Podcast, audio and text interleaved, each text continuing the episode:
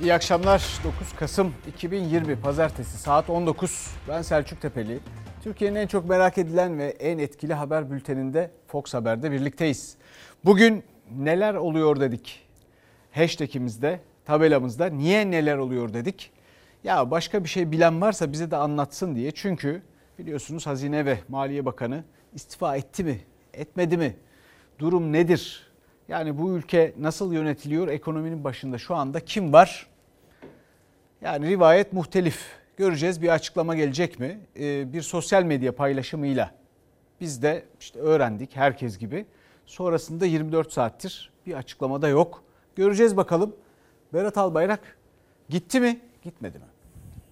Burası çok önemli. Yaklaşık 5 yıldır sürdürdüğüm bakanlık görevime sağlık sorunları nedeniyle artık devam edememe kararı aldım. 2018 yılının Temmuz ayından bu yana ekonominin direksiyonundaydı. Berat Albayrak alışılmışın dışında sosyal medyadan istifasını duyurdu. Allah sonumuza hayır eylesin diyerek bakanlık görevine noktayı koydu. Ankara karıştı. Gözler Albayrak'ın istifası kabul edildi mi? Edildiyse yerine kim gelecek sorusuna ve Erdoğan'a çevrildi. Siyasi ve ekonomik arenanın yeniden şekillendiği bir kavşaktayız. Ülkemize ve milletimize yeni pişmanlıklar yaşatmamakta kararlıyız. Cumhurbaşkanı Erdoğan Albayrak'ın istifasını duyurmasından 20 saat sonra konuştu ama renk vermedi. Partideki kurmaylarıyla toplantıya geçti. Erdoğan gibi Cumhurbaşkanlığı İletişim Başkanlığı da suskundu. Hiçbir açıklama yapılmadı. Bir gece bir gündüz geçti istifanın muamması çözülemedi. At izinin it izine karıştığı, hak ve batılı ayırt etmenin zorlaştığı böyle çetin bir zamanda. Saatler pazar akşamı saat 19'u biraz geçmişti. Berat Albayrak'ın Instagram hesabından kamuoyunun dikkatine diye başlayan bir paylaşım yapıldı. İlk paragrafı 2015'te Enerji Bakanlığı ile başlayan Hazine ve Maliye Bakanlığı ile devam eden 5 yıllık bakanlık görevini bıraktığını duyuruyordu. Son sözleri ise daha da dikkat çekiciydi. Cenab-ı Allah sonumuzu hayır eylesin. Her kim ki milletten koparsa, halkla arasına duvarlar örerse, kendini ulaşılmaz, erişilmez bir yere koyarsa, hele hele kibir ve fitne belasına bulaşırsa artık bu partide yeri kalmamış demektir. Berat Albayrak'ın istifa kararından önce Erdoğan Kocaeli İl Kongresi'nde kurdu bu manidar cümleleri. İstifadan haberi var mıydı? Netleşmedi. İstifa metninin ortaya çıkmasından sonra ise doğru mu değil mi sorusu bir süre cevap bulamadı. Ama saatler 20.30'u gösterirken AK Parti'den doğruluğuna ilişkin ilk ipucu Grup Başkan Vekili Albayrak'a yakınlığıyla bilinen Mehmet Muş'un paylaşımıyla ortaya çıktı. Bakanımız Sayın Berat Albayrak zor bir süreçte görev üstlendi milli bir ekonomi için önemli adımlar attı. Özverili çalışmalarına bizzat şahidiz.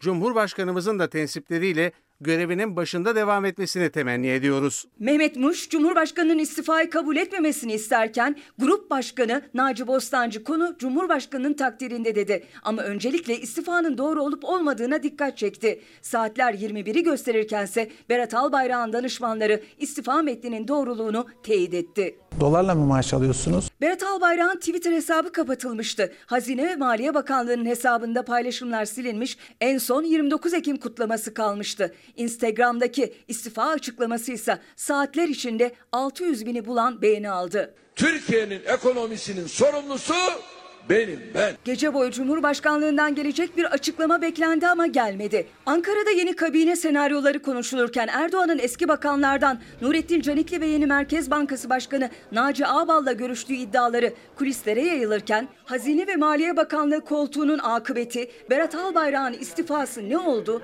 Türkiye 24 saate yakın güvenilir bir açıklama duyamadı. Şimdi bütün bu yaşananlardan biz ne anlayacağız? Bir defa bu işin magaziniyle medyamız çok vakit harcıyor. Gerçi medyamız pek de vakit harcamıyor. Ülkenin şu anda en önemli haberi bu. Medyada pek bunu göremiyorsunuz. Sosyal medyada belki. Zaten bakan kendisi de sosyal medyadan paylaştı istifasını. Ee, ondan sonra bir ses çıkmadı. Medyaya bakıyoruz. Medyada ülkenin en önemli gelişmesiyle ilgili bir haber de pek yok. Hani ne oldu ne olmadı bilmek zor. Siz de bu saate kadar bu haber bültenini elbette beklediniz. Ee, biz de karşılığını vermeye çalışıyoruz. Ama bu ülkede kaç haber kanalı var? Bir bakın. Kaç gazetemiz var? Bir bakın. Şimdi önemsiz bir haberse girmeyin tabii ama sizce önemsiz bir haber mi? Peki buradan ne anlayacağız biz? Biz buradan ne anlamalıyız bu yaşananlardan? Daha düne kadar çünkü Sayın Bakan ne diyordu? Çok hızlı bir toparlanma sürecine girdik. Bütün bunların karşılığını alacağız.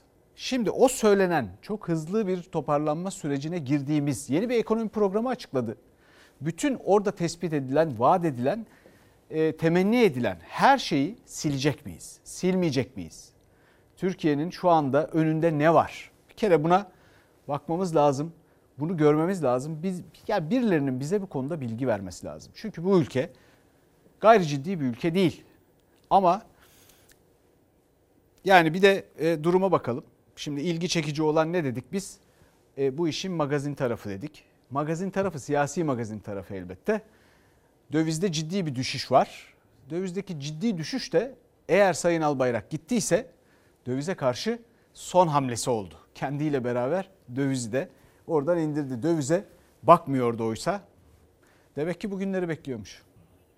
Önümüzdeki dönemde enflasyonu tekrardan tek haneli rakamlara indirme noktasında çok yoğun bir mesai harcayacağımız bir dönem. İki yıl önce ekonominin dümenine geçtiğinde verdiği ilk mesaj buydu Hazine ve Maliye Bakanı Berat Albayrak'ın. Enflasyon tek haneye inmedi, Türk lirası değer üzerine değer kaybetti. Dövizde altında rekorlar kırıldı ve pazar akşamı sağlık sorunları gerekçe gösterilerek istifa duyuruldu. Albayrak'ı istifaya götüren sürece çevrildi gözler. Şubat Ocak'tan hakikaten çok daha iyi. Çok net söylüyorum. Mart da Şubat'tan daha iyi. Nisan Mart'tan zaten çok iyi olacak. Berat Albayrak'ın istifası Cumhurbaşkanı Erdoğan'ın Merkez Bankası Başkanlığı koltuğunda yaptığı değişiklikten sonra geldi. Ama kulislere göre ekonomi rakamlarındaki gidişat da taşları birer birer ördü. Albayrak'ın göreve geldiği 10 Temmuz 2018'de dolar 4.53, euro 5.33'tü. Görevi bıraktığı 8 Kasım'da dolar 8.52, euro ise 10 lira 12 kuruştu. Dolar 10 lira olacak ya 15 lira olacak ya 6 liradan 7 liradan toplayalım dolarları. Ha 10-15'e satarız. Bunlar kara kara düşünüyor. Albayrak dengeleme dedi. Yeni paketler açıkladı. Her defasında konulan hedefler tutmadı ve döviz kurları son aylarda artık tutulamaz noktaya geldi. Bakanın eleştirilere karşı dolarla mı maaş alıyorsunuz ben dolara hiç bakmıyorum sözleri çok tartışıldı. Bugün kur çıkar, yarın iner. Yarın çıkar, öbür gün iner. Dolarla mı maaş alıyorsunuz? Döviz kuru benim için hiç önemli değil. Hiç işin o tarafına bakmıyorum. Kur meselesinden en karlı çıkan biz olacağız. Çünkü artık kurun kontrolü bizim elimizde. Albayrak benzer açıklamaları 5 gün önce bakanlık binasında AK Partili vekillere ekonomi sunumu yaparken de tekrarladı. Çok olağanüstü bir durum olmadıkça döviz kuruna müdahale edilmeyeceğini söyledi. Cumhurbaşkanlığı Yüksek İstişare Kurulu üyesi Bülent Arınç'ın ekonomideki rahatsızlığı bakana ilettim sözleri de AK Parti cephesinde ekonomideki gidişattan rahatsızlığın dışa vurumu oldu. Ekonomide sıkıntılar mutlaka var. Hatta ben Sayın Bakanımız yok canım ekonomide sıkıntı yok. Bu psikolojik dediği zaman hem kendisine itiraz ettim hem de kamuoyuna ne psikolojik yani. Hepimiz elimizde tuttuğumuz gibi adeta maddi olarak elimizde görüyoruz bu ekonomik sıkıntıları. Biz dolarla uğraşmıyoruz. İstesek düşürürüz. Faizi yükseltirseniz döviz düşer. Ama bizim derdimiz bu değil. Dövizde yaşanan hareketliliğin birkaç ay içinde bir dengeye oturmasını bekliyoruz. Bu açıklamanın bir gün sonrasındaysa Merkez Bankası Başkanı Murat Uysal görevden alındı. Yerine Naci Ağbal getirildi. Kolay gelsin. Kulislere göre Cumhurbaşkanı'nın Naci Ağbal'a Merkez Bankası koltuğunu devredeceğinden Berat Albayrak'ın haberi yoktu ve bu atamaya itiraz edip rahatsızlığını dile getirdi. Ancak karar değişmeyince Naci Ağbal'ın Merkez Bankası Başkanı olması istifayı getiren son hamle oldu. Efendim şimdi bu arada piyasalarda ne oluyor bir de ona bakalım. Çünkü ilk tepkilere bakıldığında dolar bu karardan dolayı karar mı değil mi? İşte sosyal medyadaki bu paylaşımdan sonra dolar üzgün, lira mutlu.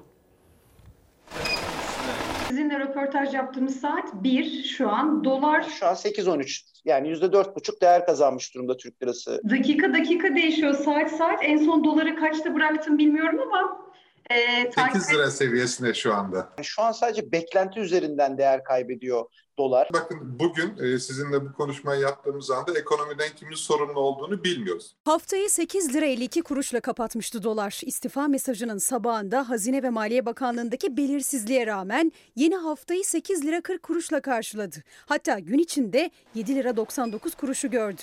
Türk lirası 53 kuruş değer kazandı. Ekonominin kendi başına bırakılsa iyiye gideceğinin yani toparlanma ihtimalinin olduğunun göstergesi. Türk lirasının değer kazanması için güveni sağlamamız gerekiyor. Fiyatlar bir aşağı bir yukarı, bir aşağı bir yukarı. Toz duman ortamdan e, para kazanmaya çalışan insanlar var. Bu aşağı geliş çok anlamlı olmayabilir, kalıcı olmayabilir. Piyasalardaki bu ani değişimden kazanç sağlayan da oldu ama tüketicinin de cebine yansıması ve Türk lirasının değer kazanıp enflasyonun dizginlenmesi için belirsizliğin sona ermesi şart ekonomi uzmanlarına göre. Eğer ki aslında değişen politika değil, sadece isimler ise o zaman vay halimize. Berat Albayrak sessizliğini koruyor. Merkez Bankası'nın yeni başkanı Naci Ağbal ise mesaisine hafta sonu başladı. Banka yöneticileriyle bir araya geldi. İlk açıklamasını ise ilk mesai gününde saat 9'da yazılı olarak yaptı. Fiyat istikrarı temel amacı doğrultusunda tüm politika araçları kararlılıkla kullanılacaktır. Dün akşamki istifa iddiası ya da işte tartışmaları gündeme gelmeseydi bugün Naci Ağbal'ın yapmış olacağı olan bu açıklama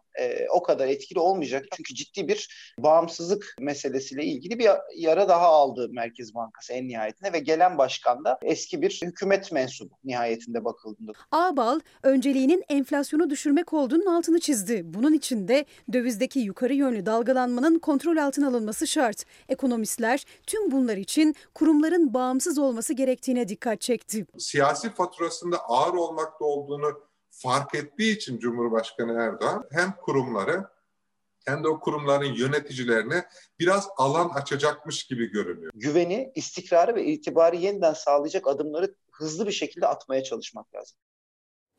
Yani bu arada dışarıda pek çok insanın kafasında kuşkular var. Şimdi neler olduğuna dair. dair. Biz de o yüzden neler oluyor dedik ya zaten. Sermaye piyasası kurulunun son birkaç günde bu ülkede yaşanan alınan satılan dolarlarla ilgili bir araştırma, bir soruşturma yapması lazım.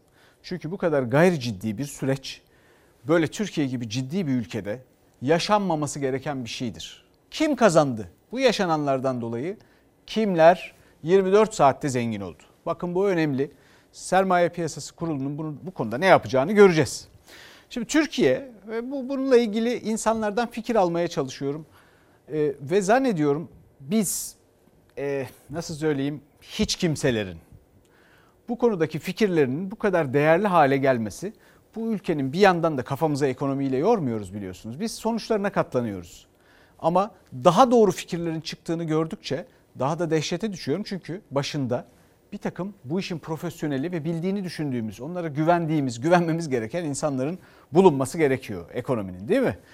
Ama atladıkları bir şey var. Bakın bu istifalarla böyle birkaç gün bir şeyler değişir. Şimdi kısa vadede alınması gereken önlemler var ki Naci Ağbal yeni e, hazine e, müsteşarı, Merkez Bankası e, başkanı e, bir e, beklenti yarattı dünya piyasalarında Türkiye'de faizin yükseltileceğine dair. Bugüne kadar yaratılan beklentilerin karşılığını vermeyen ekonomi bürokratları ki kendisi bürokrat değil.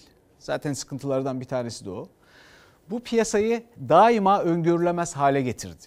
Şimdi yeniden beklenti yükseltildi. Çok net ifadelerle önümüzdeki günlerde bir faiz artışı beklentisi yaratıldı. Bakalım ne olacak? Çünkü göz, göz, göstererek herkesin anlayacağı şekilde faiz yükseltilmedi bugünler e, gelene kadar. Türkiye'de hep gizli saklı faiz aslında yüksekti ama düşük gösteriliyordu, örtülüydü. Meselelerden bir tanesi buydu. Bakın başka bir mesele ne biliyor musunuz? Biz hiç kimseler şöyle düşünüyoruz. Türkiye eksiği gediği olsa bile batılı bir demokrasidir. Ve ülkeyi bu ciddiyetle yönetecek insanlara ihtiyacı var bu ülkenin, Türkiye'nin. Şimdi hayallerle gerçekler arasında bir fark var. Bakın biz tüketim yapıyoruz, bir takım yatırımlar yapmaya çalışıyoruz ama bunun için yeterince tasarrufumuz yok. Ortada bir kriz var fakat krizi tarif eden yok. Bunun cefası çekilecekse çekilecek. Bunun siyasi bir sonucu olacaksa olacak. Bunlardan kaçmak mümkün değildir. Gerçekçi bir plan ve program bekliyor bu ülke ve bütün dünya da bunu bekliyor. Ve bu bir yönetimin ne kadar ciddiye alındığı, hepimizin önünü nasıl görebileceğiyle gerçekten doğrudan ilgili bir meseledir. Bunu düşünmeye başlasalar iyi olur. Şimdi bakalım her şey neyle başladı? Bir mektupla başladı. Bu mektubun şifreleri neymiş? Hoş geldiniz Sayın Bakanım. Bakanlık görevime artık devam edememe kararı aldım. Bundan sonraki süreçte zamanımı bana desteğini hiçbir zaman esirgemeyen annem, babam, eşim ve çocuklarıma ayıracağım. 5 yıllık görevine devlet teamüllerinin ve alışılmışın dışında sosyal medya paylaşımıyla nokta koydu Berat Albayrak. Görevi bıraktığını açıkladığı Metin satır aralarında öncelikleri, duygusal tepkileri, kimi kastettiği anlaşılamayan atizi itizi benzetmesiyle dikkat çekti. Atizinin itizine karıştığı, hak ve batılı ayırt etmenin zorlaştığı böyle çetin bir zamanda Atizi itizine karıştı. Görevi bırakan bir bakan için çok sert bir eleştiri. Bunu Sayın Erdoğan'a soracaksınız. Bakanın neyi kastettiğini de Sayın Bakan bilir. Bu hayatta onur duyduğum iki tane ünvan var. Sadık Albayrak'ın oğlu olmak. İkincisi Recep Tayyip Erdoğan'ın damadı olmak. Uzun bir metne 6 paragrafa sığdırdı vedasını ve gelecek planını anne, baba, eş ve çocuklarına vurgu yaptı mektubunun ilk satırlarında. Bakan olarak katıldığı her adreste hayranlığını, övgüsünü yüksek sesle dile getirdiği hem partisinin genel başkanı hem de kayınpederi olan Cumhurbaşkanı Erdoğan'ın adıysa doğrudan değil dolaylı bir temenni içinde yer aldı. Bayrak değişimiyle yeni gelen arkadaşlarımız Cumhurbaşkanımızın büyük ve güçlü Türkiye hedefine her zamankinden daha kararlı ve emin adımlarla devam edeceklerdir. Bu Instagram'ı en dikkatli okuması gereken kişi Sayın Tayyip Erdoğan'dır. Başından sonuna kadar. Bu ev içinde bir devletçilik oyununa dönmüştür. Türkiye'nin hazinesi kimlere emanet edilmiş sorusunun cevabıdır bu. Mektubunda bayrak değişimine de dikkat çekti Albayrak. Yeni gelen arkadaşlarımız cümlesinde kullandığı çoğulcu ifade ise geniş çaplı bir kabine revizyonunun işareti miydi? Detay vermedi ama Ankara kulislerinde bıraktığı görevi için eski meclis başkanı, eski başbakan Binali Yıldırım'ın ismi ve eski başbakan yardımcılarından Nurettin Canikli'nin adı geçiyor.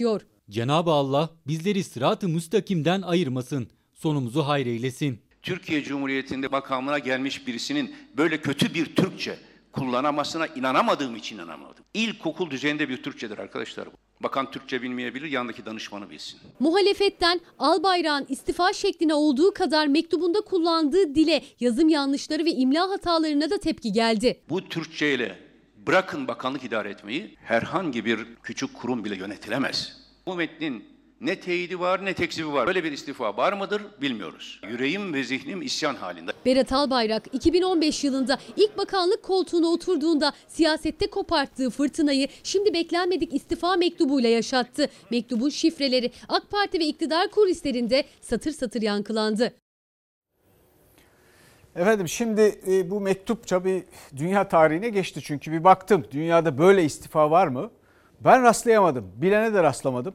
Belki birileri bana yazar, beni aydınlatır. Ama mektubun kendisi kadar, usulü kadar sosyal medya, içeriği de önemli. Şimdi bir defa doğruya doğru. Bakın Sayın Bakan yaklaşık 5 yıldır diyor 5'i e, harfle yazması, yazıyla yazması önemli çünkü yaklaşık, belirsiz, tam olarak net bir sayı vermediğinizde böyle e, yazıyla yazmanızda fayda var. E, dolayısıyla tebrik ederim kendisini. Sonra ailesine, eşine, çocuklarına, babasına vurgu yapması önemli. Gerçekten insan halinden anlamak lazım. Fakat bir takım fuzuli cümleler, laflar, kelimeler var artık. Mesela öyle, olan öyle. Asıl büyük mesele ise gerçekten imla hatalarında mesela çok da çoktan sonra daha ayrı olacak. Sonra enerji, ekonomi bunlar özel isim değil burada. Dolayısıyla onların küçük olması ve ayrılmaması lazım. Ve bunun yanında e, yine burada tekrar edilmiş doğru bu 5 yıllık süre 5 yıllık süre gayet net güzel. Ama bir de tabii mana bakımından tartışmamız gereken şeyler var ki Türkiye'nin gündemini belirleyecek önümüzdeki günlerde herhalde. At izinin iti izine bu arada it izine olması lazım. İzine karıştığı çok önemli bir ifade. Bu ne anlama geliyor? Bunu önümüzdeki günlerde öğrenmeyi biz de ümit ediyoruz. Sonra sonumuzu hayrelisin bunun ne anlama geldiğini de öğrenmemiz gerekiyor. Çünkü burada bizim şu anda ne halde olduğumuz ve nereye doğru gittiğimiz saklı. Ama mesele şu. Şimdi bunu bugün söylüyorsunuz da yani bundan 3-5 gün önce başka şey söylüyordunuz. Ve biz bundan yani sonumuzu hayreylisinden bizim şu andaki halimiz ve sonumuzun ne olacağından habersizdik. Bundan ne anlayacağız biz? Ekonomi böyle yönetilir mi? Sonra e, Mesela Rabbimden sonra ayrılması lazımdı.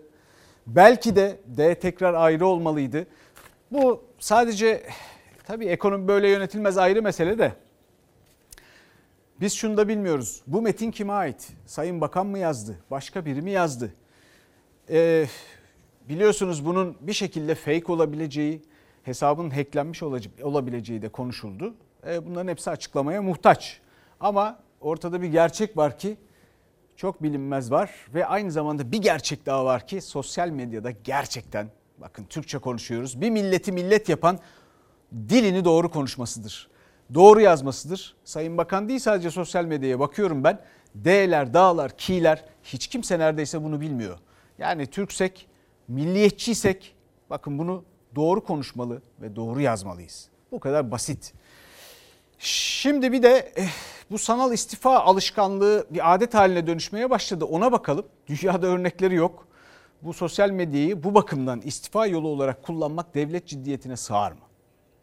En kötü dönem olarak geride kaldı. Görevime sağlık sorunları nedeniyle artık devam edememe kararı aldım. Hazine ve Maliye Bakanı Berat Albayrak istifasını sosyal medya hesabı üzerinden paylaştığı bir yazıyla duyurdu. Tıpkı 13 Nisan akşamı İçişleri Bakanı Süleyman Soylu'nun da yine istifasını sosyal medyadan açıkladığı gibi. Türkiye Cumhuriyeti Devleti bir aşiret devleti de değildir, kabile devleti de değildir. Sosyal medyada bu yolla yapılan istifalar devlet yapımızı derinden çökertmektedir. Instagram'dan yapılan ne olduğu belli olmayan istifa. Daha önce de İçişleri Bakanı biliyorsunuz böyle bir şey yapmıştı. Siyaset Berat Albayrak'ın istifası kadar istifa şeklini de tartışıyor. Sosyal medya hesabından açıkladığı istifası sonrası Bakan Albayrak sessizliğe gömüldü. Meditasyon yöntemiyle mi çözeceğiz bunu? İstihare namazı kırıp rüyaya yatacağız? Ne yapacağız? Yani Sayın Berat Albayrak niçin istifa etti diye biz şimdi gece rüyaya mı yatacağız? Bunun kameraları karşısına geçecek ve yapmış olduğu... Yaklaşık 7 ay önce de İçişleri Bakanı Süleyman Soylu koronavirüs tedbirleri kapsamında yapılan ilk sokağa çıkma yasağı sonrası yaşanan görüntülerden sonra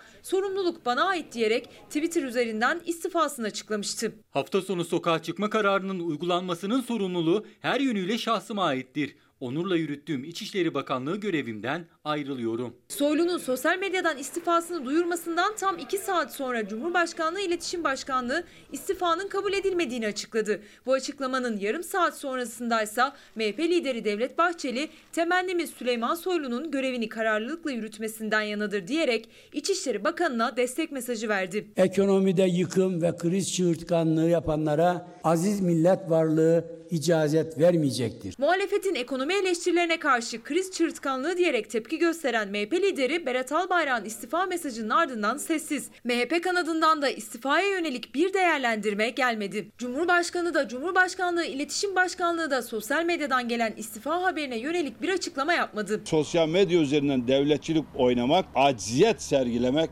üzücüdür. İki bakanın yaklaşık 7 ay arayla sosyal medya hesaplarından istifa açıklamaları. Soylu destek mesajlarıyla görevine geri döndü. Gözlerse Berat Albayrak'ın istifası sonrası Cumhurbaşkanı ve MHP'den gelecek açıklamalarda ve İçişleri Bakanı gibi görevine dönüp dönmeyeceğinde. Efendim şimdi Ankara'ya gidelim. Fox Haber Ankara temsilcisi Tülay Ünal Öçten'le dertleşelim. Bakalım yeni bir gelişme var mı bu konuyla ilgili? Herhangi bir bu sorulara verebileceğimiz bir cevap herhangi bir ağızdan çıktı mı, söylendi mi? Ee, Selçuk e, Türkiye merakla bekliyor. Berat Albayrak'ın istifası ne oldu? Cumhurbaşkanı kabul etti mi, etmedi mi? Yerine biri geldi mi, gelmedi mi? Biz 24 saattir bunun yanıtını bekliyorduk. Ve gözler şu an itibariyle AK Parti Genel Merkezi'ndeydi. Çünkü orada MYK toplantısı vardı. Az önce e, Ömer Çelik'i dinliyorum. Bir taraftan seninle bağlantıdan önce. İşte Ömer Çelik'e bu soru soruldu. Tabii Ömer Çelik pek çok şey söyledikten sonra şöyle e, yanıtlayayım. Hala bu istifanın akıbeti ne oldu belli değil. Ömer Çelik'in sözleri şöyle. Cumhurbaşkanlığı hükümet sisteminde görevden alma, göreve getirme Cumhurbaşkanının takdirindedir. Cumhurbaşkanı kamuoyuyla görüşlerini paylaşacaktır. Bu MYK'nın konusu değil. MYK'da gündeme gelmedi. E, uygun gördüğü şekilde e, şekilde Cumhurbaşkanımız bunu paylaşacaktır dedi. Muhalefet bu bir devlet krizi diyor. Dünden beri e, 24 saat geçti. Dün akşam e, e, herhangi bir açıklama gelmedi. Cumhurbaşkanlığından bir açıklama gelmedi. İletişim Başkanı Başkanlığı'ndan bir açıklama gelmedi. Gece yarısı kararnamelerine alışığız. On, e, oradan bir e, sonuç gelmedi ve sonuçta bugün İletişim Başkanlığı'ndan öğleden sonra bir açıklama yapılacağı söylenmişti. O da yapılmadı. Yani Ankara şu anda bu konuda tamamen bir e, karartma içerisinde ilerliyor. Yönünü bulmaya çalışıyor. Tabii kulisler çok hareketli. Bir devlet krizi var mı yok mu? Çünkü muhalefet bunu iddia ediyor. Ömer Çelik az önce bana gelen mesaja göre böyle bir devlet krizi yok dedi. Yani gözler tekrar Cumhurbaşkanı e, Erdoğan'a çevrildi, Cumhurbaşkanlığına çevrildi. Şimdi oradan gelecek e, cevabı bekliyoruz ama Türkiye Cumhuriyeti Hazine ve Maliye Bakanlığı e, da bakan dün ben koltuğu bırakıyorum dedi. 24 saat geçti. Bu koltuğun sahibi kim? Şu anda biz bu sorunun yanıtını bilmiyoruz Selçuk. Ah, net olarak bilemiyoruz. Çok teşekkür ediyoruz. Yeni bir gelişme olduğunda belki bizi dürtersin. Ee, bir de e, şimdi bu arada yani Ankara'daki hava nasıl? Ben bir yandan da onu merak ediyorum. Çünkü bütün bu açıklamalar filan resmi bir süreç bunlar. Ama öte yandan hava nasıl? Orada kulislerde insanlar ne konuşuyor? Kabinede herhangi bir başka revizyon var mı? Bir yandan da kabine dedikoduları var çünkü. Ee, açıkçası Ankara toz duman. Şimdi iktidar kanadına baktığımızda e, Berat Albayrak'ı destekleyen birkaç e, sosyal medya paylaşımı oldu fakat o sınırlı kaldı. Onun ötesinde ben başka bir e, AK Partili kaynağıma Cumhurbaşkanı e, Erdoğan bu istifayı kabul edecek mi diye sordum. E, şöyle bir ce- cevap aldı. E, bakan e, istifasını sosyal medyadan duyurdu. Cumhurbaşkanı da Türkiye'yi çok iyi okuyan bir lider. Dolayısıyla nokta dedi. Yani kabul edeceğinin işaretini verdi. Fakat üzerinden 24 saat geçti. Bu süre içerisinde bu kriz nasıl yönetiliyor? O konuda iktidar kanadından çok fazla bir paylaşım yok. Fakat kulisler senin de söylediğin gibi kabine revizyonuyla çalkalanıyor. Hatta bugün e, eski başbakanlardan eski meclis başkanı Binali Yıldırım'ın ismi geçti. Es, yine eski başbakan yardımcılarından Nurettin Canikli'nin ismi geçti. E, şu an e, AK Parti Genel Başkan Yardımcısı e, Cevdet Yılmaz'ın ismi geçti. E, pek çok isimde dolaşılıyor, dolaşıyor aslında. Hazine ve Maliye Bakanlığı'nın ikiye bölünebileceği söylendi. Fakat şöyle kritik bir noktadayız. E, şu anda mecliste e, Türkiye'nin 2021 bütçesi görüşülüyor. Bu bütçe görüşülürken bakanlıklarda geniş çaplı revizyon yapılabilir mi? E, hepimiz e, biliyoruz ki 17 Kasım'da Hazine ve Maliye Bakanı kendi bütçesini sunacaktı. E, 19 Kasım'da yine e, Merkez Bankası'nın bir faiz kararı alması bekleniyor. E, bütçe görüşmelerinin e, genel kurulla birlikte Aralık sonuna e, doğru nihayetlenmesi bekleniyor. Yani bu ka- kabine revizyonu nasıl olacak? Geniş çaplı mı? E, ikiye bölünecek bakanlıklar e, sadece biriyle mi sınırlı kalacak? Daha fazla bakanlık mı bölünecek? Dolayısıyla Ankara kulisleri şu anda toz duman diyebiliriz. E, muhalefette e, bu olayları yakından takip ediyor. Onlara göre bir e, devlet krizi söz konusu, bir sistem krizi söz konusu ve bütün bu gelişmelerin aslında hem iç hem de dış bağlantıları da olabileceği konuşuluyor e, Selçuk. Teşekkür edelim Tülay'a ve muhalefetin tepkilerine bakalım. Acaba muhalefetteki tepkiler, sözler, ifadeler neymiş? Bir devlet kriziyle karşı karşıyayız aslında. Basit bir krizi yönetemeyenler devleti yönetiyorlar. Biraz garip bir gelişme. Sayın Cumhurbaşkanı bu konuda hiçbir değerlendirmede bulunmaması dikkat çekiyor. Belki de bu ekonomide yeni bir dönemin başlangıcı olacaktır. Bir bakanın Cumhurbaşkanlıktan habersiz olarak istifa ettiği, bu istifayı da çıkıp mertçe halkın önünde görünerek yapmadığı ve sosyal medya üzerinden her türlü dedikoya açık bir açıklamayla yapmış olması hicap vericidir. Dün gece yapılan açıklama istifa açıklaması değil. Bir iflas açıklaması. İstifa şekli, istifa duyurusunda kurulan cümleler, o istifanın nasıl sonuçlanacağı siyasetin her köşesinde yankılandı. Berat Albayrak'ın istifasına ve o krizin yönetim şekline muhalefet liderlerinden gelen ilk tepkiler zehir zemberekti. Saatlerdir adeta devleti de askıya almış durumda. Türkiye bir kabile devleti değil arkadaşlar. Böyle bir tabloda ekonomiden, hazineden, Merkez Bankası'ndan sorumlu olan, bütçesi parlamentoda görüşülen bir bakanın bu şekliyle istifası galiba bizim cumhuriyetimizde bir ilk. Açıklama yapılmıyor. Neden? Bir yol ayrımındasın Sayın Erdoğan. Ya milletini seçip gerekeni yapacaksın ya da damadını seçip İlk sandıkta gideceksin. Her adreste ekonomik tablo üzerinden eleştiriler sıralayan ve Cumhurbaşkanı'na çağrı yapan muhalefet bu kez bakanlık görevini sessiz sedasız bir istifa mektubuyla sonlandıran Albayrak için açtı kırmızı kartını. Geride birçok soru işareti bırakan istifaya eleştiriler yağmur gibi yağdı. Bu istifa benim kıymetimi bilin istifası mı? Yahut çalışma ekibime müdahale edildi, alınganlık ettim istifası mı? Artık ben toparlayamayacağım kadar ciddi bir e, iktisadi sarmalın içine soktum memleketi. Sorumluluk üstüme alıyorum istifası mı? Hazineyi boşalttılar anladık da şu anda hazinenin başı da boş. Ekonomideki bu çöküşün faturasını böyle bir iki tane isim değişikliğiyle olmaz. Bu çukurdan bu ülke sadece ekonomi yönetimini değiştirerek çıkamaz. Dolar ve altında yaşanan tarihi rekorlar faiz ve borçlanma tablosunu bir kez daha hatırlattı muhalefet. Çünkü istifa etmeseydi 17 Kasım'da bütçe sınavı verecekti Albayrak. Sağlık sebepleriyle istifa ediyorum ne demek mesela? Psikolojin mi bozuldu? Yarın mesela istifanız kabul edilmezse geri dönerseniz sağlığınızı kim düzeltmiş olacak sizin? Albayrak istifasına gerekçe olarak sağlık sorunlarını gösterdi ama İyi Partili eski Merkez Bankası Başkanı Durmuş Yılmaz, Cumhurbaşkanı Erdoğan'ın istifasını istediğini öne sürdü. Güzel ülkem, tepe yöneticin faiz artırmadan faizlerin artırıldığını 3 yılda Sağır Sultan'ın bile duyduğu Merkez Bankası net rezervlerinin ekside olduğunu yeni öğreniyor. Öfkelenerek bakanın istifasını istiyor. Merkez Bankası başkanını değiştiriyor. Fakirleşerek bedelini de biz ödüyoruz. Niye? Talimat almadan bir istifa haberini basınımız veremiyor, haberleştiremiyor. Muhalefetin medya eleştirileri de yüksek perdeden geldi. Çünkü akşam saatlerinde sosyal medyadan paylaşılan istifa haberi iktidara yakınlığıyla bilinen gazetelerde tek bir satır bile yayınlanmazken Türkiye Gazetesi, Sözcü ve Cumhuriyet gazeteleri haberi duyurdu. Bizim havuz medyası saraydan talimat geldiği zaman haberi haber yapar. Hazine ve maliyeden sorumlu olan bir bakanın istifasının uzun süre görülmemesi kabul edilecek bir tablo değil. Efendim şimdi bir defa muhalefetin tek cümleyle kendi vizyonunu yani insanların önüne koyacağı bundan sonraki projesini özetlemesine ihtiyaç var. Sadece hükümetin değil.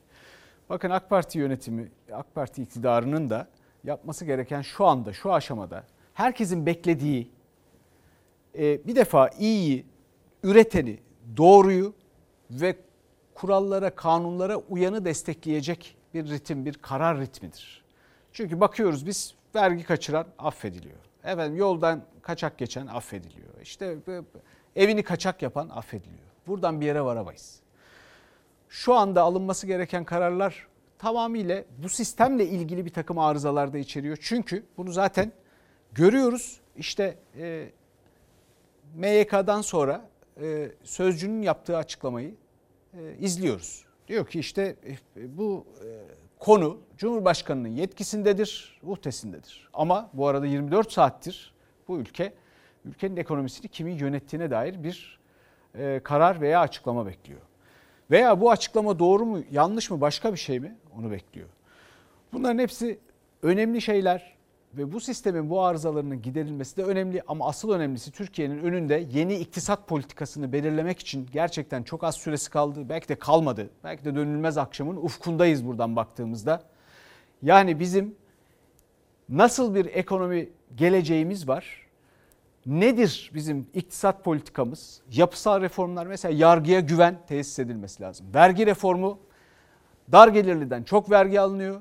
Dolaylı vergilerle hepimiz bezmiş durumdayız. Ee, bütün bunlarla ilgili yeni kararlar alınmalı. Bütün ekonomi inşaata bağlı. Doğru dürüst üretiyor muyuz, üretmiyor muyuz, ne üretiyoruz? Bütün bunların hepsi soru işareti. Şimdi eh, koronavirüsüyle mücadelemize bakalım. Bir salgınla baş etmeye çalışıyoruz ama orada da işler pek yolunda gitmiyor. Biliyorsunuz bir test çilesi var. Hastanelerin önünde bir yığılma var. Oradaki duruma göz atmakta da fayda var.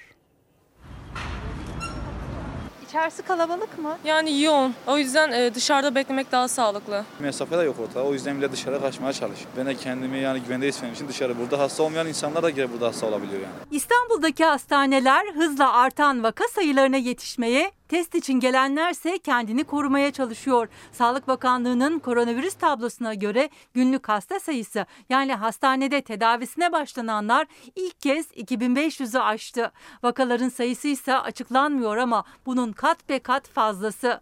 Bir yandan test kuyruğu uzarken diğer yandan da durumu ağırlaşanlar yoğun bakımda yer arıyor. Bütün hastalarda yatak yok şu anda. Şu anda annem acilde bekliyor yani. Başka hastanelere baktınız mı? Valla baktık dolu. Türkiye'deki vakaların %40'ı İstanbul'da ancak tablo gösteriyor ki o oran her geçen gün biraz daha artıyor. Üstelik sadece uzayan test kuyruklarıyla da sınırlı değil. Yoğun bakımlarda da iddiaya göre hastalar yatak bulmakta sıkıntı yaşıyor. Yataklarda dolu olduğu için sevk de olmuyor genellikle. O yönden de biraz sıkıntı oldu yani. Anneniz ağır mı? Ağır yani şu anda entübe oldu yani. Şu anda yatak arıyoruz yani yok yani. Ailece komple pozitif çıktı. Kaç kişisiniz? Ee, evde 7 kişiyiz. Hastanelerdeki yoğunluk en çok sağlık çalışanlarını zorluyor. Çalışma şartlarına, ücretlerine yönelikse hala bir düzenleme yok. Bir kez daha seslerini duyurmaya çalıştılar. Hastane bahçesinde mesafeli alkışlı protesto için buluştular.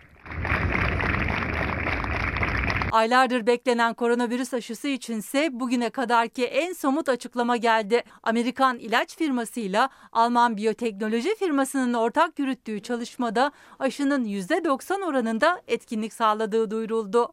Ancak dağıtım en erken yılbaşında. Aşının Türkiye'ye ne zaman ne kadar gelebileceği de belli değil. Uzun süre daha dikkatli olmak şart ama hala toplu ulaşımdaki risk büyük. Otobüse geldim. E, Bağcılar'dan geliyorum buraya. Bağcılar'da biraz sıra olduğu için buraya gelmeyi tercih ettim. Nasıl döneceksiniz? Tekrar toplu taşımayla döneceğim mecburen şahsi aracım olmadığı için. Yük biraz olsun azalsın diye İstanbul'da sanayi kesimi saat 7'de işbaşı yapmaya başladı. Aynı uygulamanın 16 Kasım'dan itibaren Ankara'da da devreye girmesine karar verildi. Antalya'dansa sevindiren haber geldi. 64 günün sonunda Antalya Büyükşehir Belediye Başkanı Muhittin Böcek yoğun bakımdan çıktı. Tedavisi hastanede devam edecek. Efendim izleyicilerimizden gelen birkaç mesajı okumama müsaade edin. Bir izleyicimiz diyor ki bütün bunlar gündem değiştirme çabası. İşte insanların kafasındaki bu intiba bir sorun, bir mesele ve haklı bir intiba. Bir başka izleyicimiz demiş ki depreme önceden tedbir almak depremden sonra oluşacak enkazdan zarardan daha az maliyetlidir. Çok doğru. Deprem bahsini kapatmayacağız. Bir dakikada depremi nasıl çözeceğimizden bahsedeceğiz. Ve yine bir izleyicimiz de bütün bunlar yani Merkez Bankası Başkanı'nın görevden alınması, efendim işte Hazine ve Maliye Bakanı'nın Instagram'da yaptığı paylaşım, istifası ya da neyse bütün bu gündem emeklinin, işçinin ve bizim ekonomik şartlarımızı iyileştirmiyor. Asıl gündem başka demiş. Doğru. Ee, şimdi o asıl gündeme geliyoruz işte zaten. O da biliyorsunuz bir istihdam paketi var. Mecliste konuşuluyor ve o istihdam paketi gerçekleşirse geçici çalışmayla e, çalışanların kıdem tazminatı, emeklilik bunun gibi pek çok asırlık hakkı tarihe kalışabilir. Hak İş e, Genel Başkanı Mahmut Arslan da bu konuda ne dedi? Şiddetle karşıyız. Tazminat hakkımız gasp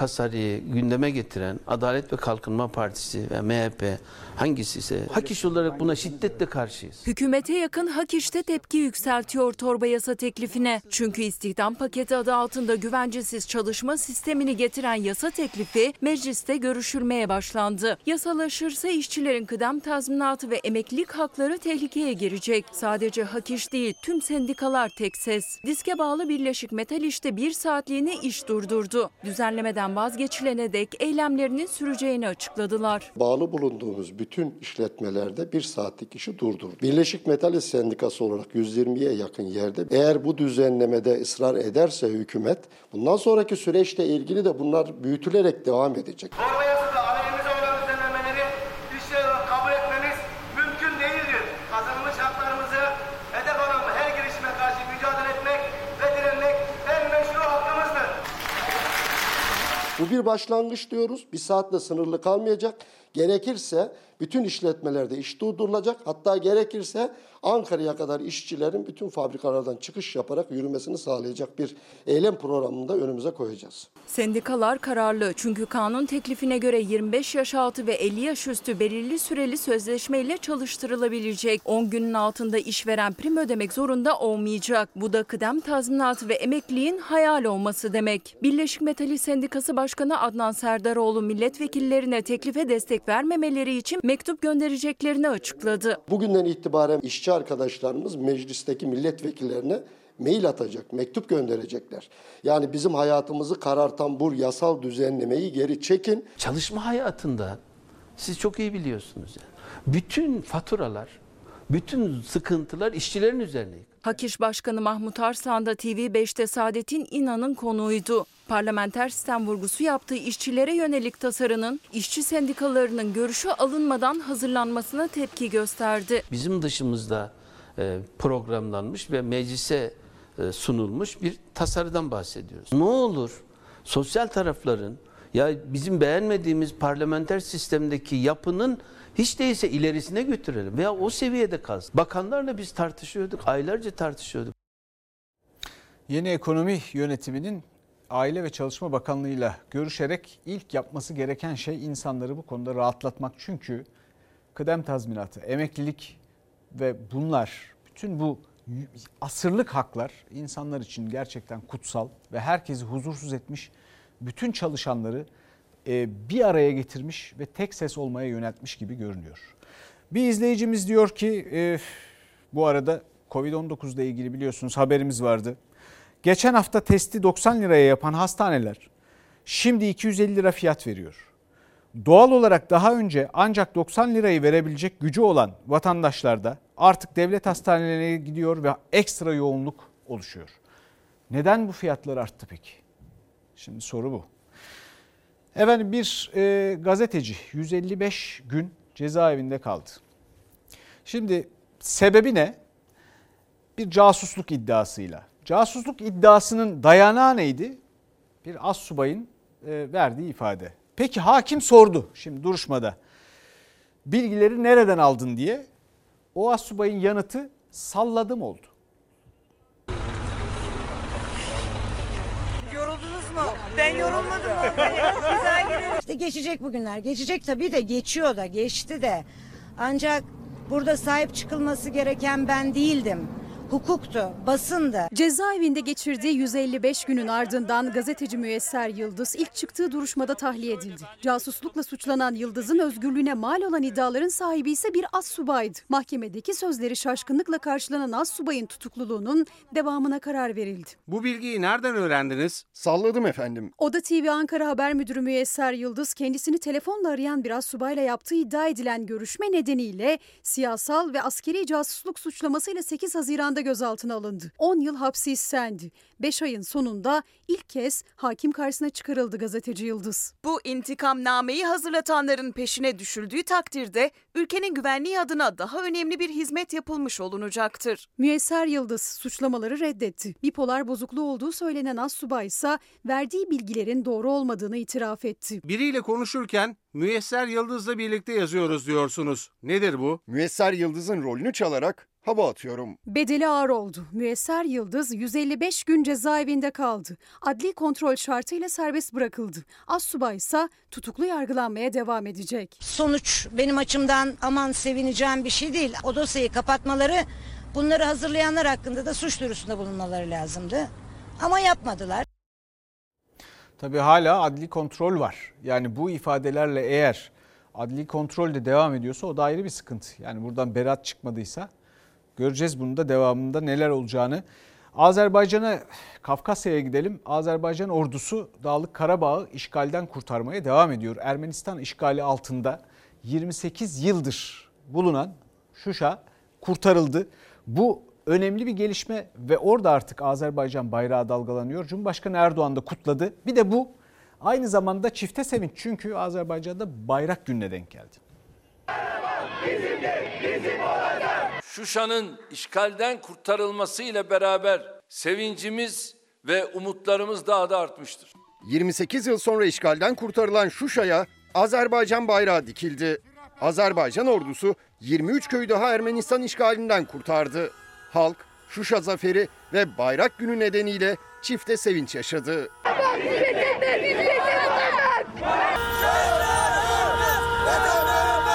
Azerbaycan, Dağlık Karabağ'da Ermenistan işgali altındaki topraklarını kurtarmak için adım adım ilerliyor. Azerbaycan ordusu tarihi öneme sahip Şuşa'da kontrolü sağladıktan sonra kentten gelen ilk görüntüleri paylaştı.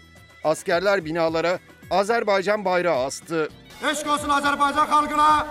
Karabağ Azerbaycan'dır.